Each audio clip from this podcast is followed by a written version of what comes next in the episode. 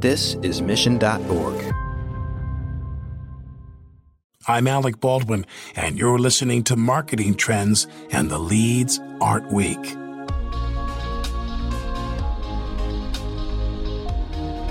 Text message marketing is a powerful tool. After all, no other channel provides marketers with the same level of one to one communication that you get by sending a simple text message. But just because you have the ability to press send doesn't mean you always should. You need to think to yourself before you send any text message is this message providing value? Is the person on the other end of this going to look at this and say, yes, I want to save this? And if it's not the case, you probably shouldn't be sending it.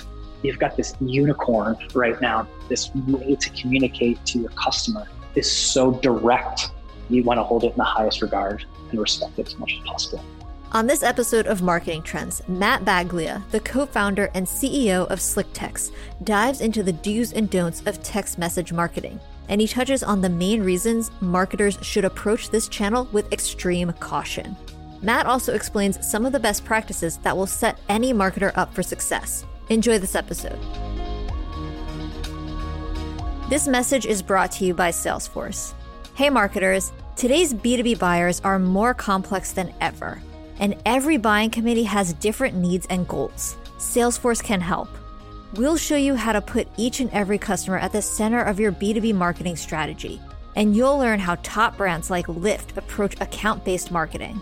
Salesforce, market to every account, speak to every buyer. Find free B2B marketing and ABM resources at sfdc.co slash every dash buyer.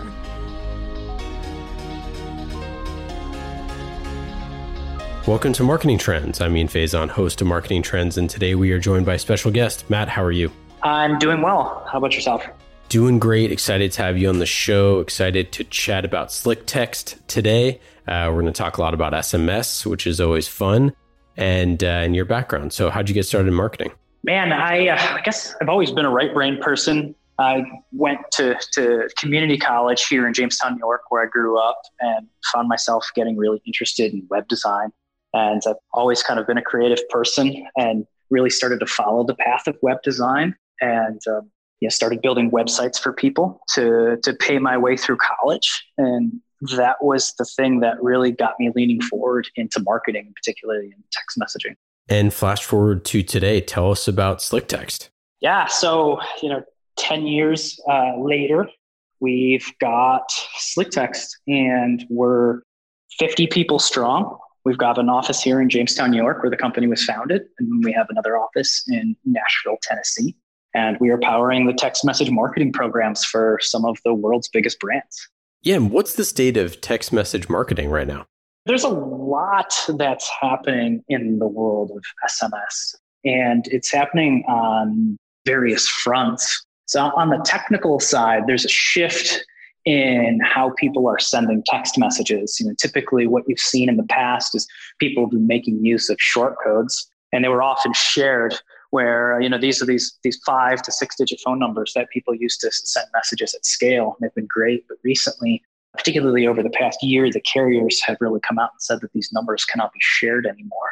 And so there's a, a big shift between that and finding other SMS modalities, things like sending on local numbers, toll free numbers, and what have you. And there's been kind of a split. There's a new messaging product coming out called 10DLC, which is really just a fancy way of, of, of saying text messaging with local numbers. And we're seeing a big shift there as some of the smaller brands that historically have been able to, to use shared shortcodes for free, who now cannot foot the bill for a standard dedicated shortcode moving to, to these 10 digit numbers for their messaging.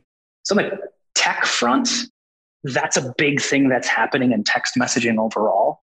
On the marketing and, just general engagement side, historically, we've seen a lot of people just doing mass messaging and beating their audience over the head with a very similar message twice a week or four times a month or whatever it happens to be. And you know, over the last I'd say you know two to three years, we've seen this this shift in in personalization and not personalization in the traditional sense where you know we insert a merge tag and we greet somebody with their first name. Um, it goes far beyond that, but really starting to understand people's behavior and what their intent is and why they're they're receiving messages in the first place and really tailoring the message the timing uh, the offer if you're marketing that type of thing to the user. So there's just just tons of personalization happening at various levels and you know it, you see marketers particularly in sms where you're so limited in the number of messages that you can send to somebody in a given month making sure that each message counts. Yeah, and so like, can you walk through a, like a, an example of, of, one of your customers or, or, a case study of like what what would happen before and after Slick Text? It's funny every time that I turn around and I, I learn about a new customer the team's brought on, I find out about a new use case that I really never considered before. And uh, you know, on the surface, you'd think, oh, hey, you know, we're a marketing and mass communications platform. They're going to use it this way, or they're going to use it that way. And that's really not the case. But we've seen a huge explosion in ecom as an example. So we've got a lot of brands that are using our platform to do things like eh, sending abandoned cart messages and shipping notifications, delivery notifications, following up with surveys, and even doing text message blasts. And you know, while we've been doing that for years, how people do it has changed. And so previously, you know, people would would grow a text message list by putting pop up or banner on their website. In, in the case of, of ecom, and they would send out text message blasts driving traffic to their website to get people to purchase. And you know, that worked for a while, but people are starting to get more text messages from the companies that they love now. And, you know, unfortunately, they're getting text messages from companies they haven't opted into. And so, you know, again, it's really important that those messages are, are, are tailored. And so, you know, we've made changes in our software to give people the ability to, to really personalize these messages. So if you fast forward a few years, look at how they're they're using it now. You know, we're doing abandoned carts, okay, just like a lot of people. But you know, we're giving our users the ability to understand what's in that cart and change the message up based upon things like previous order count or you know how large the order is whether they have a particular item in their cart or not right we are giving them the ability to understand what their behavior is on the website whether or not they've looked at a particular product or purchased another product before when figuring out when to send the message what type of message to send and quite frankly whether to send a message at all so, you know, just kind of an example of, of in the ecom specific space, how that personalization has really evolved. So obviously, you know, talking ecom is is, you know, a clear, clear, obvious choice for this. Are are other folks using this? What are what are some of the other industries or or types of customers? Yeah, for sure. So um, the list is is long. You know, you would expect others like food and beverage, retail, right? Those are big ones. Nonprofit communication is also a big thing that we're seeing as well.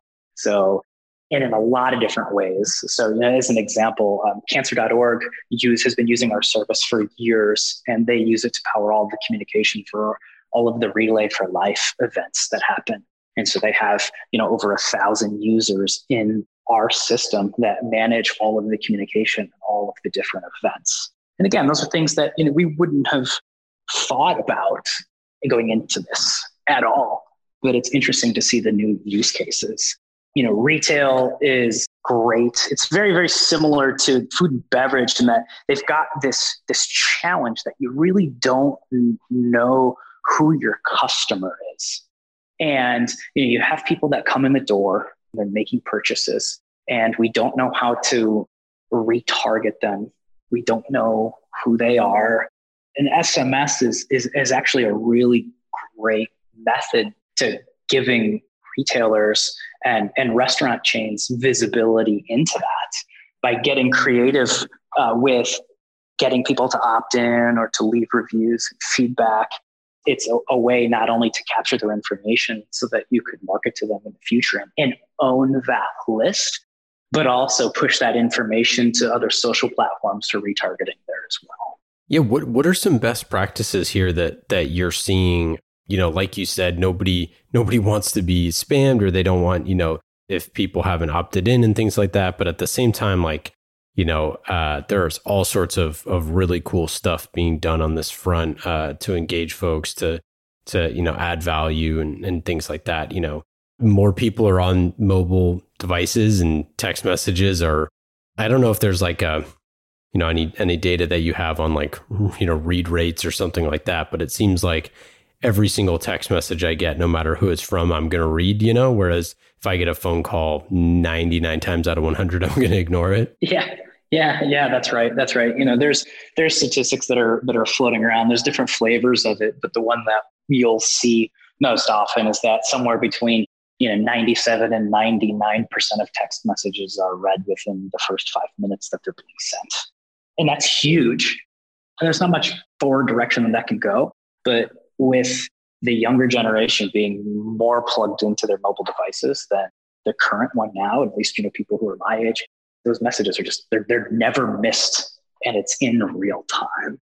So, you know, as far as best practices go, the biggest thing above all else is that you should only be sending text messages to people who have explicitly opted in to receiving those messages from your brand. For sure. And it's crucial, not just because you want to maintain that relationship with your customer, but there's also some legal ramifications that are in place there that aren't there for other marketing modalities like email, right? So, you know, like the Telephone Consumer Privacy Act in, in the United States is, is there to prevent the sending of, of unwanted text messages. We've seen we've seen brands. And if you if you do some some research online you know you'll quickly learn about brands who have been hit with huge class action lawsuits that uh, you know that drain millions tens of millions of dollars you know from their accounts over over doing silly things like hey we have a customer list and they've given us their number because they've done business with us in the past. They haven't opted in but we're going to send them some text messages see if we can drum up some business and it ultimately backfires. And if it doesn't backfire the first time, it, it eventually will. We've seen it. So, you know, on the best practice front, that's just the, the golden rule of text messaging is you do not send messages unless these people have explicitly opted in. But aside from that, you know, you've got to do a lot better than that, you know, especially if you're using this for marketing, right? So like when people opt in, you need to be explicitly clear about what people are opting in for, right? So um, you got to set those expectations. So if somebody is opting in to receive a delivery notification about a product or a shipping notification about a product, whatever it happens to be, you can't start sending them marketing, right? Just because they, they, they really haven't opted in for that. You need to be very, very clear. So, you know, things like that are, are, are really like so much different than email marketing is, where you really can kind of just do everything. So, you know, additionally, for going through some of the core best practices that I think are really important for the people here listening to understand, paying attention to frequency is also a big deal. And typically, again, I compare SMS to email a lot. I get emails from you know the brands that I love. They'll email me sometimes twice a day and I'm usually getting something every single day. You shouldn't do it with SMS. Even if you've gotten the permission to do it, if somebody has opted into receiving recurring marketing messages from your brand, you shouldn't do that. You need to need to understand that when somebody opts into your SMS program, they have given you this, this explicit kind of way to cut through the clutter and communicate to them on a channel that is really reserved for friends and family. And so you need to respect it. And honestly, what we tell our customers is to be upfront about how many messages they can expect to receive. So it's not just about opting in to recurring messages. You can say, you know, hey, join our VIP text program and receive, you know, two to three or two to four offers per month about exclusive deals that are found nowhere else. It's a big thing there's some things that we need to include that are really just there to satisfy the, the carrier requirements. So if you've seen before when you opt into a text program or when you see a call to action to text to join, you'll see things like, you know, receive X amount of messages a month. message and data rates may apply, reply stop to cancel, help for help, that type of thing. So that's there to let the user know, hey, we can opt out at any time. And just as importantly, it's there to make sure the carriers are cool with the program that you're running. Being very, very conspicuous about how users can opt out is also a big deal. You know, we we recommend that you know one in every four mass text messages that go out include a reply stop to opt out at the bottom, just so that people understand that if at any point in time they don't want to receive messages, they can opt out. And you know, if you look at you know, you compare that to email. We all know we scroll down to the bottom of any marketing email that we get and we look for that link that's real small and, and unhighlighted to opt out, it's important that we make this a little bit more conspicuous for, for the user. Just two other quick ones that I would I would throw out, just um, you know, in, in the interest of chaining this all together, is making sure that you are sending text messages during normal hours. It's a big deal. Again, it's not like an email. Yeah, that, that's a great point. I, I didn't think of that. Yeah, yeah, and we've we've kind of seen it before where if you could look at the opt out rates or look at the engagement rates for a text campaign that was accidentally sent at midnight or you know even even 10 or 11 p.m. compared to something that is like 9 or 10 is is, is much different, right? And know, again, with email, you're going to come back to your inbox. You're not getting a notification. Most of the time, you're not getting a notification for every single one of these marketing emails that you're getting unlike SMS, which you know, fr- frankly, can wake you up in the middle of the night, which which annoys a lot of people. It's an important thing, and you know, the last thing I would say is again, provide value. You need to think to yourself before you send any text message: Is this message providing value? Is the person on the other end of this going to look at this and say, "Yes, I want to save this. This is something that I care about"? And if it's not the case, you probably shouldn't be sending it again because you want you've got this you've got this unicorn right now this way to communicate to your customer that is is so direct more direct than anything else right now and you know you want to hold it in the highest regard and respect it as much as possible yeah it is funny how you look at the differences between between text and email and just because you know i mean in both the, the crazy thing is both are are actually permissionless, right? Like they should be permissioned, but if somebody finds your phone or finds your your email address, right? Like you're to get you're to get spammed.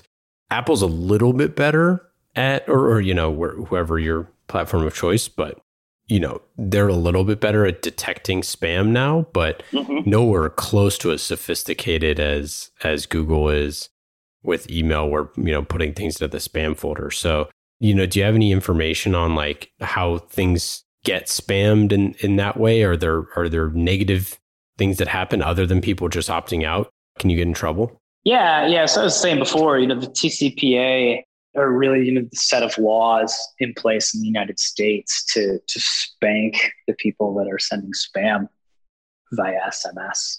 And you know, it's unfortunate because it happens now um, A to P messaging or application to, to peer person messaging, um, which is like what we offer, like what lots of text messaging services offer, where you can come in and you can add your contacts and you can send messages. It's it's so accessible today, and it really is so easy for people to to send spam that uh, they wanted to put these rules and regulations in place to protect the consumer and to make sure that it doesn't go the way that email has.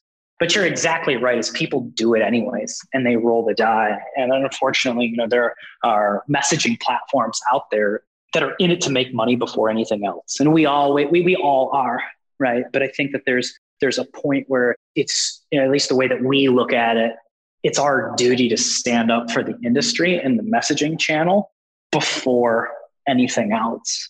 And you know, we we turn brands away daily, organizations away daily who have lists that they want to start messaging that are just not compliantly collected. And so, yeah, I think you're right. Yeah, I think you're dead on with the whole Apple and Google thing. I really don't see, I'm an Apple user. I don't see a lot regarding catching SMS spam. You know, when you get a message from a number that you don't recognize, you can click to report it as spam. I'm not exactly sure how, how Google is doing it, but you know, I really not looking forward to a future state where it has to be, you know, an SMS inbox looks very similar to that of an email inbox where you know you have to have all of these marketing messages are going to go into a spam folder for you to review later. But uh, if we can protect this space and work to zap the bad actors, that we can push that data out around the future. Yeah, I mean it. It's one of the crazy things, right? Because we all get, I mean, I think we all agree that we have more robocalls than ever. And maybe it's like we always had this many calls it was just to our home phones. Uh, now they're on our cell phones, so we notice it all the time. Yeah. But I mean, the rise of the robocalls is really, really brutal. And I mean, I th- I think it's a horrible thing for marketing, and I think, um, you know, I think it's one of the things that really leads. You know, this is a broader conversation, but like it leads towards legislation because people hate this stuff, right? And so I think that you know, services like yours where people can actually understand the benefits of like how to use this in a good way in a value added way. But, you know, having having, you know, systems in place is is great so that it doesn't get to be abused or, or things like that. Yeah. And I think it seems like we're, we're seeing we're seeing a lot more spammers come to our doorstep more than ever before. But you know, on the other side of the coin, the people that are good actors, the legitimate brands that want to be able to engage or have their customers engage with them, understand how sacred this is more than ever before as well. And people are more educated now that SMS has been around for a while. And so we continue to drive that home. So, you know, all of our all of our onboarding engagements, all of the the materials that we give our users, the the onboarding experience that they get when they sign up with our services really centered around compliance and making sure that that a you know we're following all of those best practices and you know and b delivering that value. So you know it's an ever evolving thing. And you know we're seeing the you know the carriers. I mean another reason why I was mentioning earlier that everybody used to use these these shared short codes and you know short codes can send at hundreds of messages per second. And anybody signing up for you know, virtually any text marketing service, you know, a year ago could hop onto one of these codes and start sending messages with, you know, whatever restrictions might be in place by that particular user. But the capability to to send so fast and at, at such scale was so easily accessible. So the carriers have said, no, we need to understand ev- who every single brand is.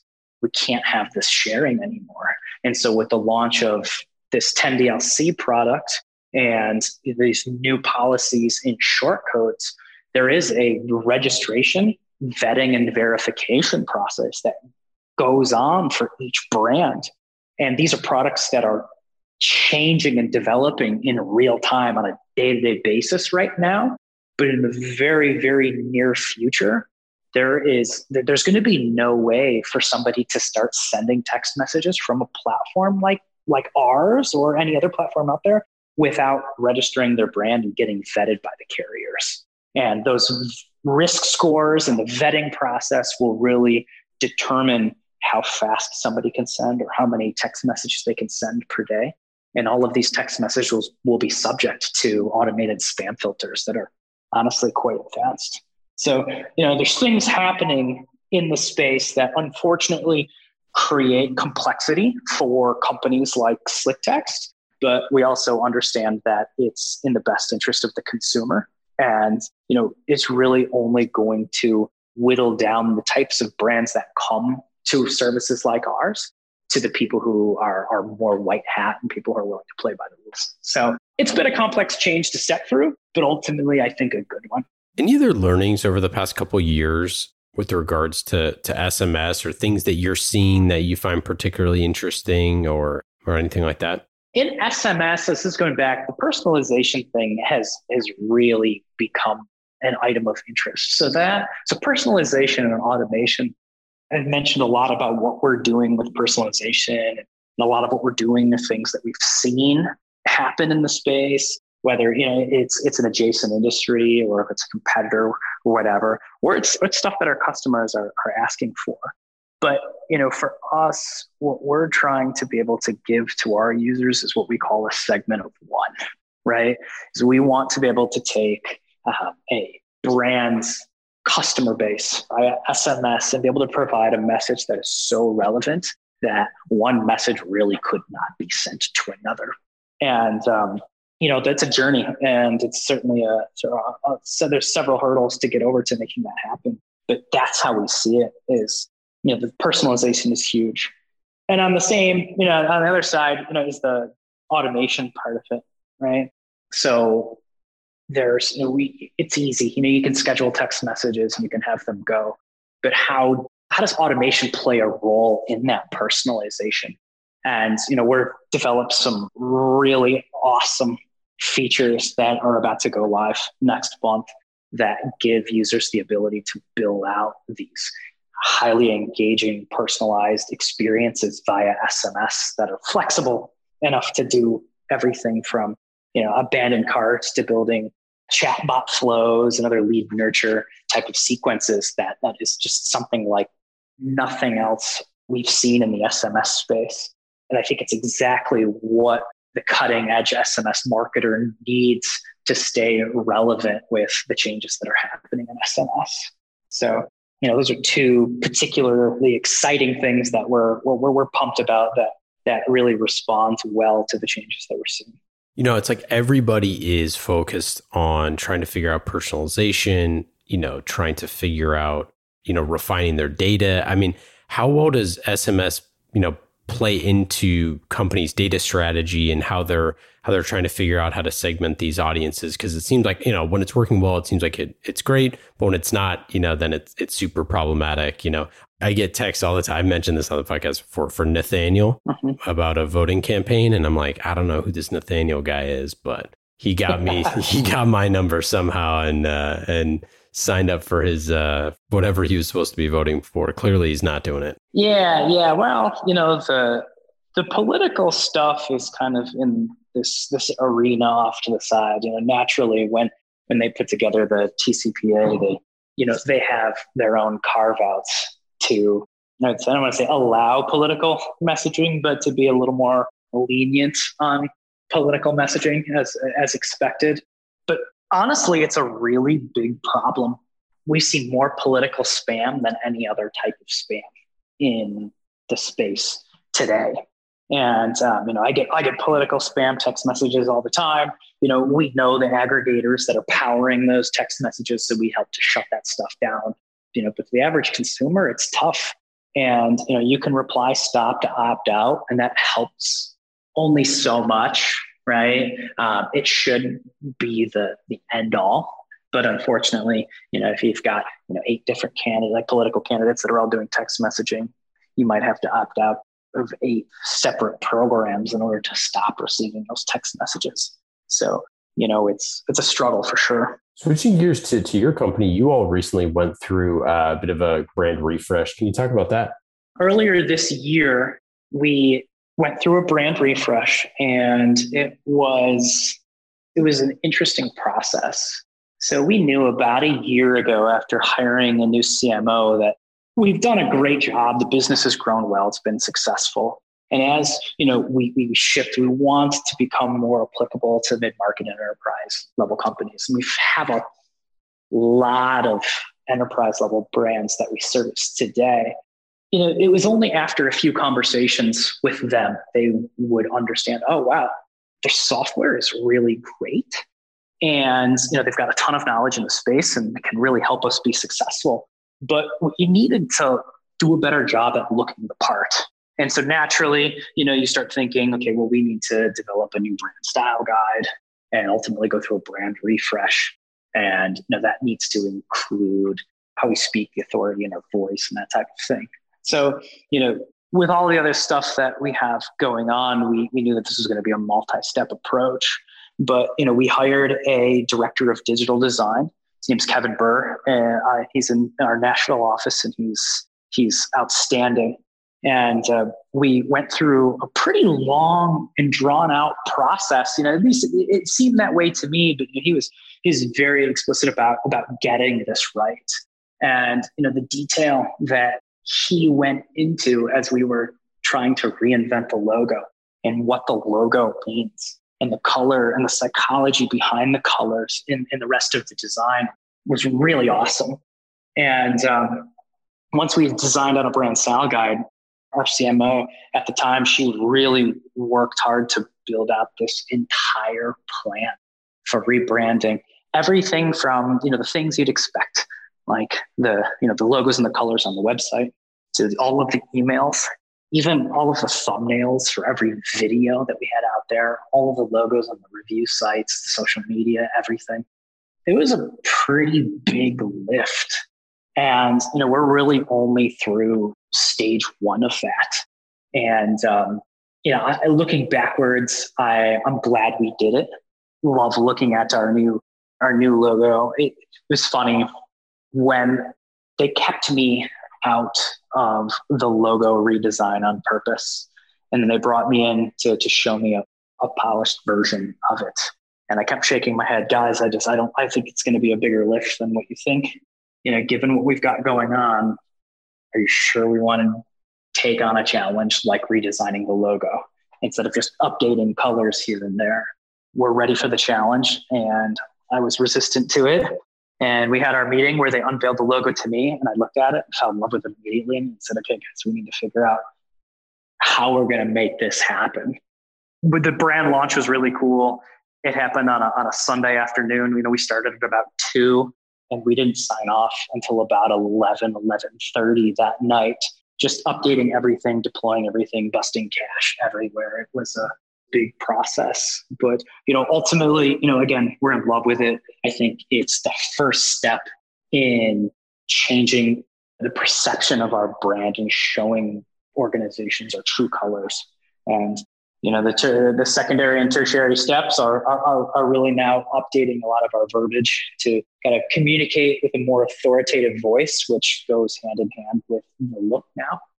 And that's going to be an, an, another wild one for us to tackle here yeah any any learnings any do-overs any uh, any things you'd uh, you'd change you know i i honestly i don't think so i think that we called the right shot by splitting the brand refresh up into a couple stages. I'm talking about the secondary step being uh, one where we're updating our brand voice. And naturally, that includes a lot of content changes on the website. You know, for me, I was a big SEO guy. I still am a big SEO guy. SEO is an important part of our marketing strategy. And I think changing the website branding up and we pair that with redesigning some of the site structure, a bunch of our verbiage on, on, on core pages, I think that, that we could have potentially risked changing too much and potentially you know, slipping not only from a conversion perspective, but from a rankings perspective and not really knowing what caused what. So, you know, they were pushing to maybe do some of this stuff in the like similar time frame. And you know, after talking that through, you know, particularly from an SEO perspective, we said, hey, we're going to multi-step this and we're going to test a few things first to make sure that we can preserve the rankings that we have. And that would be honestly the recommendation that I would make to anybody else who's looking to rebrand past just their their logos, colors, and imagery. And if you're looking to make significant website changes, that you need to to multi-step that.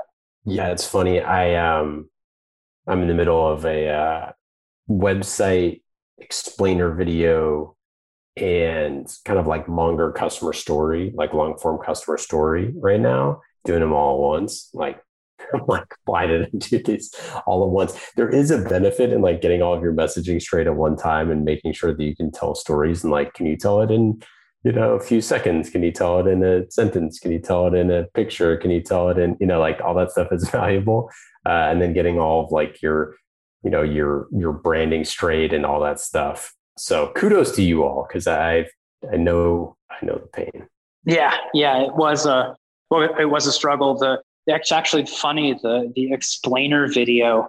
So we had we have an animated explainer video on the website that we did years ago. And we uh, happened to go back and, and track down the company that our that our uh, marketing consultant used at the time to do the explainer video. and they were still around and they had all of the design files and we were able to work with them to insert the new logo and some of the new colors in the video so that we could preserve what we had made i was honestly quite surprised that they had all that stuff still laying around after you know this many years but it worked out. That's cool.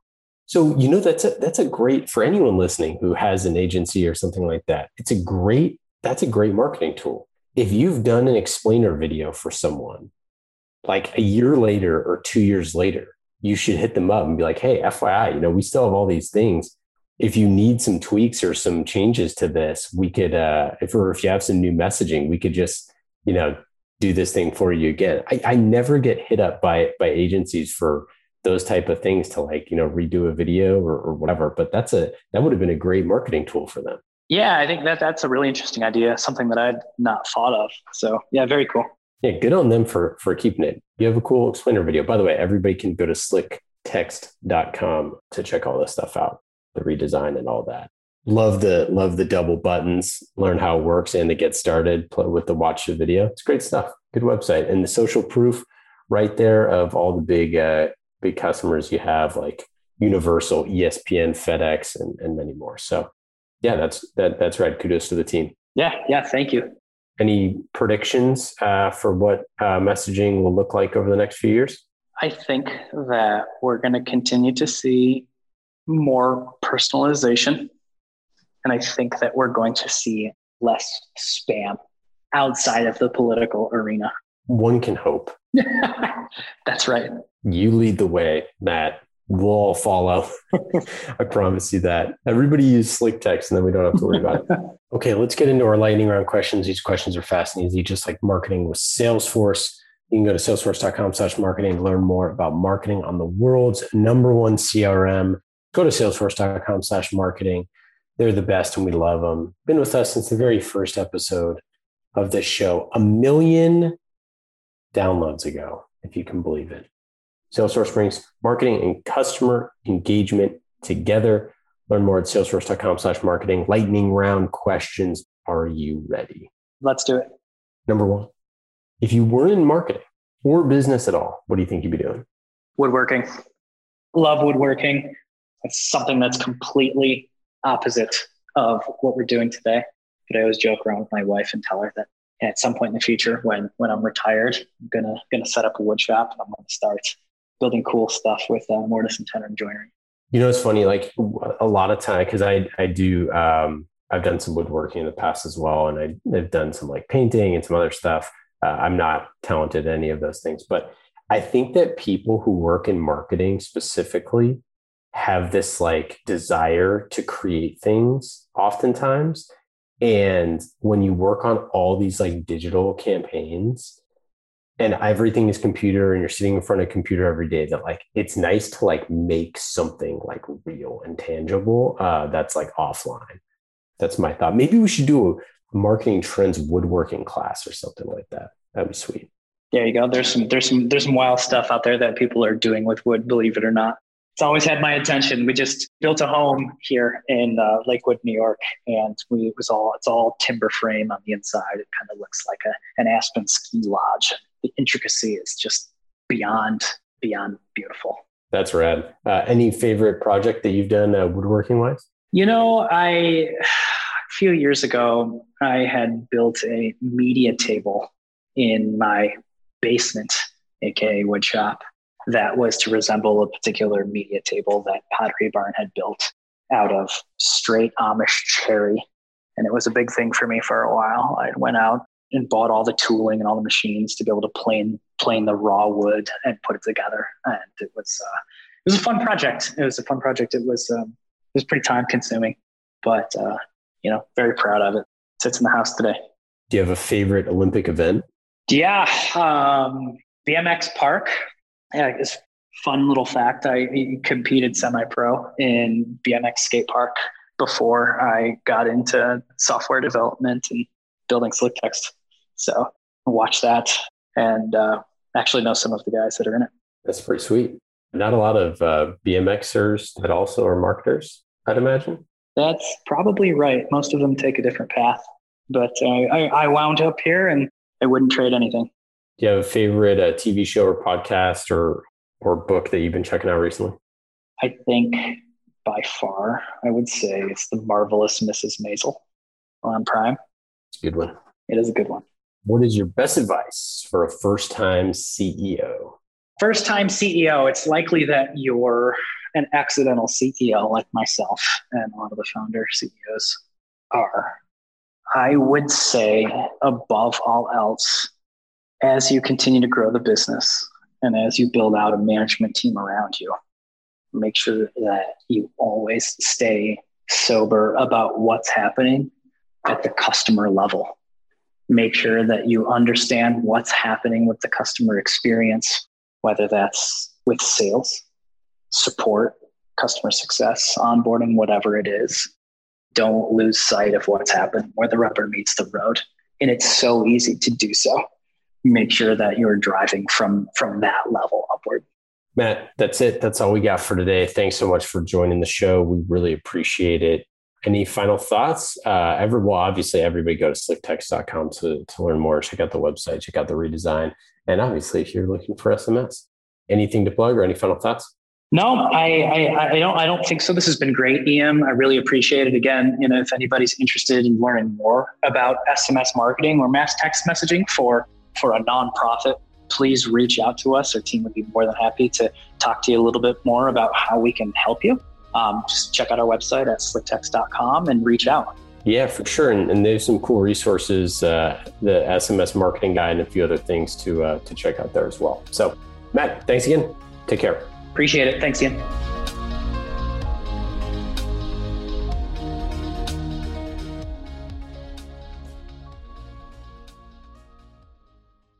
You have eight seconds to make a connection or risk a click away onto the next topic. The difference lies in your ability to deliver relevant experiences to your audience across devices and across channels. But delivering on a really great experience is impossible without the right people and the right technology. You've got the right people, but your technology choices will make or break someone's experience with your brand.